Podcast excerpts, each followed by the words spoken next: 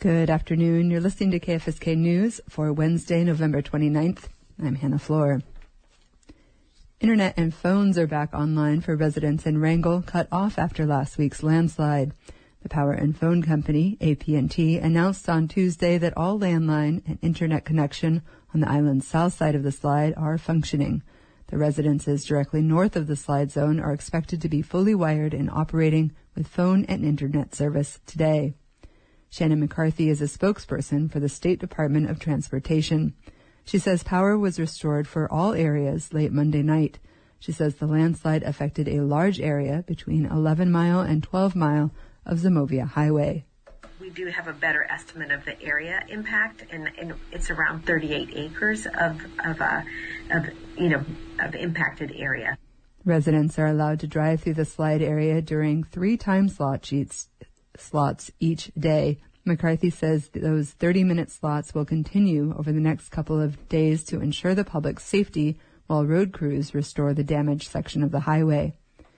Yesterday, crews cleared more debris on the north side of the slide and continued repairing shoulder embankments.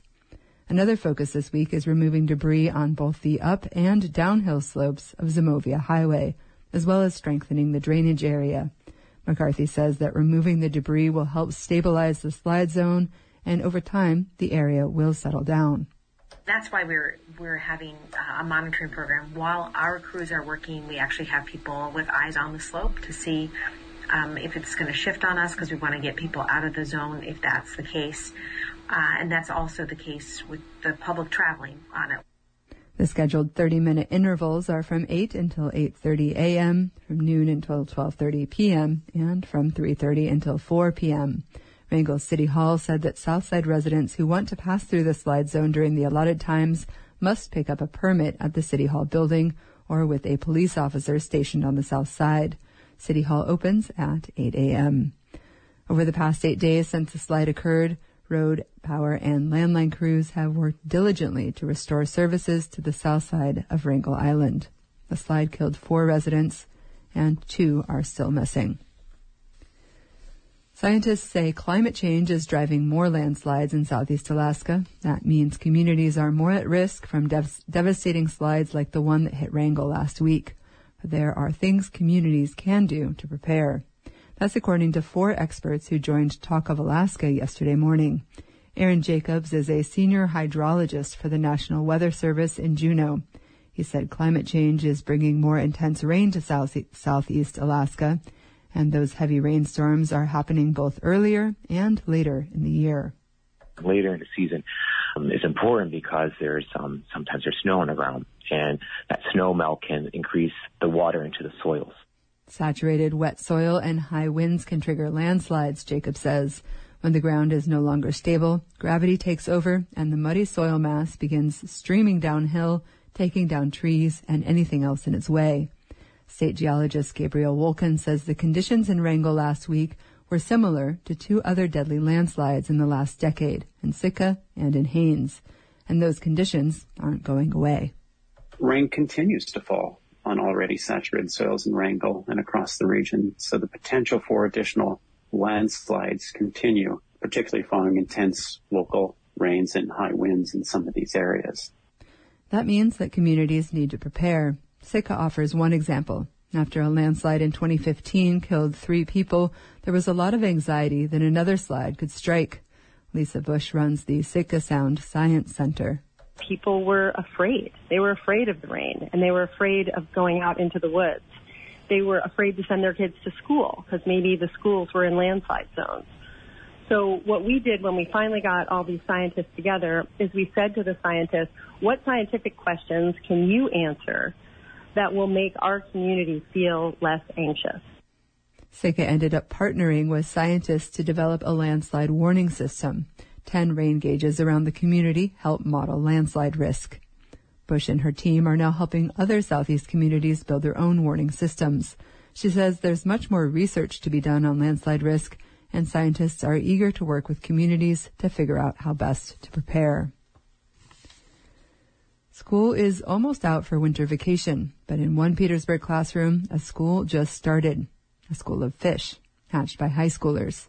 Every year, Petersburg High School students vie for the chance to take an aquaculture class where they learn about fish that sustain the local seafood economy. They do that by raising and releasing salmon into the wild themselves. KFSK's Shelby Herbert followed the class over the last year and brings us this story. About a dozen students are peeking over the sides of two enormous tanks at Petersburg's water treatment facility in May. The air is thick with the smell of mud and algae from the pond water gurgling through the tanks, and the slight odor of fish. Hundreds of pink salmon fry, just about the size of a child's finger, are darting around the murky water. The teens are tasked with gently catching all of them with tiny nets and plopping them into several five gallon buckets of water nearby. It's a painstaking process. I mean, they're choosing to do this, Andrew. It's not my fault. It takes them about an hour. Some of the fish are dead or rapidly approaching death. They, oh, oh. oh no, the dead ones. Once they've collected all the fish they've raised over the last year, the students load up their buckets onto a school bus. Alice Kumps is a science teacher at Petersburg High School, and she's taught the aquaculture class for close to a decade. She drives the students to a creek a couple miles out of town. When they arrive, she leads them through the woods to a shallow eddy. The students begin trying to coax the fish out of the buckets and into the stream, which they have explicit permission from the local Alaska Department of Fish and Game Office to do. But while they wade through the mud and try to dodge the Devil's Club crowding the creek, some of them are struggling with the task at hand. Don't put your hand on the dead wood as a brace. Honestly, I don't know. Ooh, I'm just letting them go with the flow at this point. Be free, children. Despite their objections today, it's a massively popular class. Kump says a lot of kids compete for spots in her aquaculture course every year. I unfortunately am restricted in keeping my number down to 14, but yeah, I've got a lot of kids that want to take it because it is so hands-on. But Kump says the class isn't just about field trips and messy fun outside. It's preparing them for the real deal, careers in the fishing industry after graduation. Through the high school's partnership with the University of Alaska Southeast, students can earn technical education credits for the class alongside standard high school credits. It's a great class for kids that might be thinking about doing this as a career. And the idea really is that students might decide to go to a technical school, preferably in the state of Alaska, and continue their education and then they could work at a hatchery. In addition to learning about biology, the class is helping state fish biologists learn more about the health and genetics of fish in the area. Um, they always ask us at the same time to collect samples. So we collect um, ovarian fluid samples and we collect kidney samples of the salmon and we send that to the state up in Juneau. They have a lab, a pathology lab, and they run some tests on there. And that's really just so that they have an idea of what bacterias might be prevalent in the population in the wild run. Even after almost a decade of teaching, Kump says the class is still still very dear to her. And part of that is because it's so intertwined with the local culture. I also really like it because it's it involves so much of what Petersburg is about. The borough um, has such a history and rich economy based on fisheries. Charlotte Martin is a senior this year at Petersburg High School. Last spring at the creek, she said she wasn't sure about what she'll do when she graduates but she's enjoyed the hands-on learning experience in Kumps's outdoor classroom. Martin says it was rewarding to see the Pinks transition through their earliest stages of life, but it's hard not to get a little attached. I mean, yeah, we saw them when they were eggs till now, so kind of attached to them. Absolutely. How does this moment feel? They're going upstream, they're gonna feed people and bears, I guess. Yeah, I guess I'm happy for them. It's kind of cute. A new crop of pink salmon hatched last month in Kumps's classroom. The tiny fish are still attached to bright orange yolk sacs, which they'll absorb over the next couple months. In this second stage of life, they're called alevin. Today was our first day actually that we found some that have hatched. So we have a few little alevin, which is exciting. Yeah. Yeah, the kids were excited. The pinks will be ready for release in late spring. That's also right around the time Charlotte Martin and her cohort will graduate high school. and start their own journey into the great wide world. In Petersburg, I'm Shelby Herbert. Scientists in Alaska are now using machine learning as sort of cousin to artificial intelligence to link volcanic ash from the specific volcanoes that produced it. As Sofia Stuart-Rasi reports from Unalaska, it's a method that was introduced in 2021 to help identify the threat each volcano poses. Alaska is home to over a hundred volcanoes, many of which reside in the Aleutian Islands and the Alaska Peninsula. And each volcano has a unique ash fingerprint that helps scientists to better understand past eruptions and prepare for future ones. Jordan Lubbers with the Alaska Volcano Observatory says in the past, it's been grueling work for scientists to trace volcanic ash to its source. He says it's especially tricky when researching ancient ash that may have traveled thousands of miles during a large volcanic eruption. It's like playing this connect the dots linking game. Lubbers says there are many factors when identifying ash, like determining the shape of its particles and chemical makeup, then pairing that information to one source on a long list of volcanoes. But now, machine learning is successfully doing that work much faster than before. Lubbers says scientists can drop an ash sample in a lab and let the machine thoroughly analyze it. Computers can think in many different dimensions at once and, and process a lot of information kind of simultaneously and learn from all of these relationships. Lubbers says volcanic research is crucial for evaluating hazards in Alaska, particularly for aviation, since ash can cause engines to fail during flight. In Unalaska, I'm Sofia Stuart-Rasi. The Environmental Protection Agency has announced plans to disperse $150 million to Alaska tribes for clean energy and climate change resilience projects. Robyne reports from Fairbanks. In August, the National Administrator for the Environmental Protection Agency, Michael Regan, came to Alaska and toured with Senator Lisa Murkowski. When he stopped in Fairbanks, he explained why his trip was focused on environmental justice for often overlooked communities.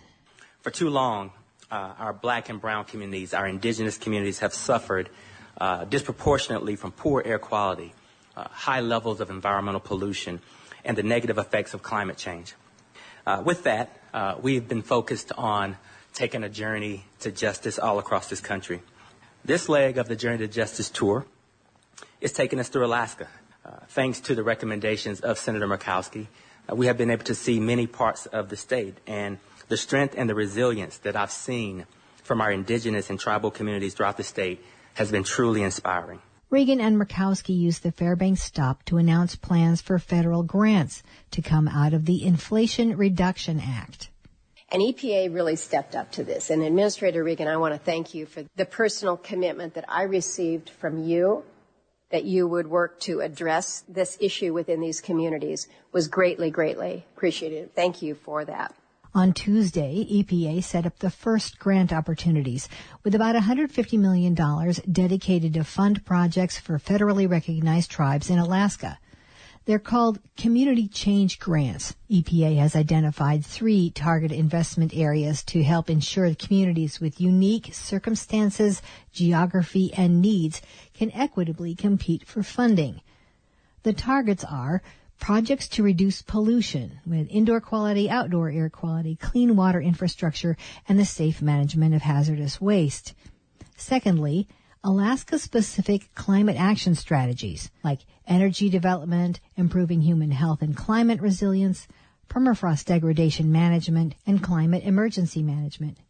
And third, a big emphasis on cleanup of contaminated lands conveyed through the Alaska Native Claims Settlement Act, or ANCSA. That last one has been on Murkowski's to-do list for years. We can argue over whose fault it is, who, who is responsible. But I will tell you, at the end of the day, if you're dealing with contaminated lands, you don't really care whose fault it was. They just want to know that it's being addressed. The Inflation Reduction Act provides EPA with $3 billion to provide grants to communities uh, that are a result of an environmental injustice. We believe that many of these conveyed lands and these leaders will be competitive for those grants. Tribes have a year to apply for the grant money. In Fairbanks, I'm Robyne. For KFSK, I'm Hannah Floor.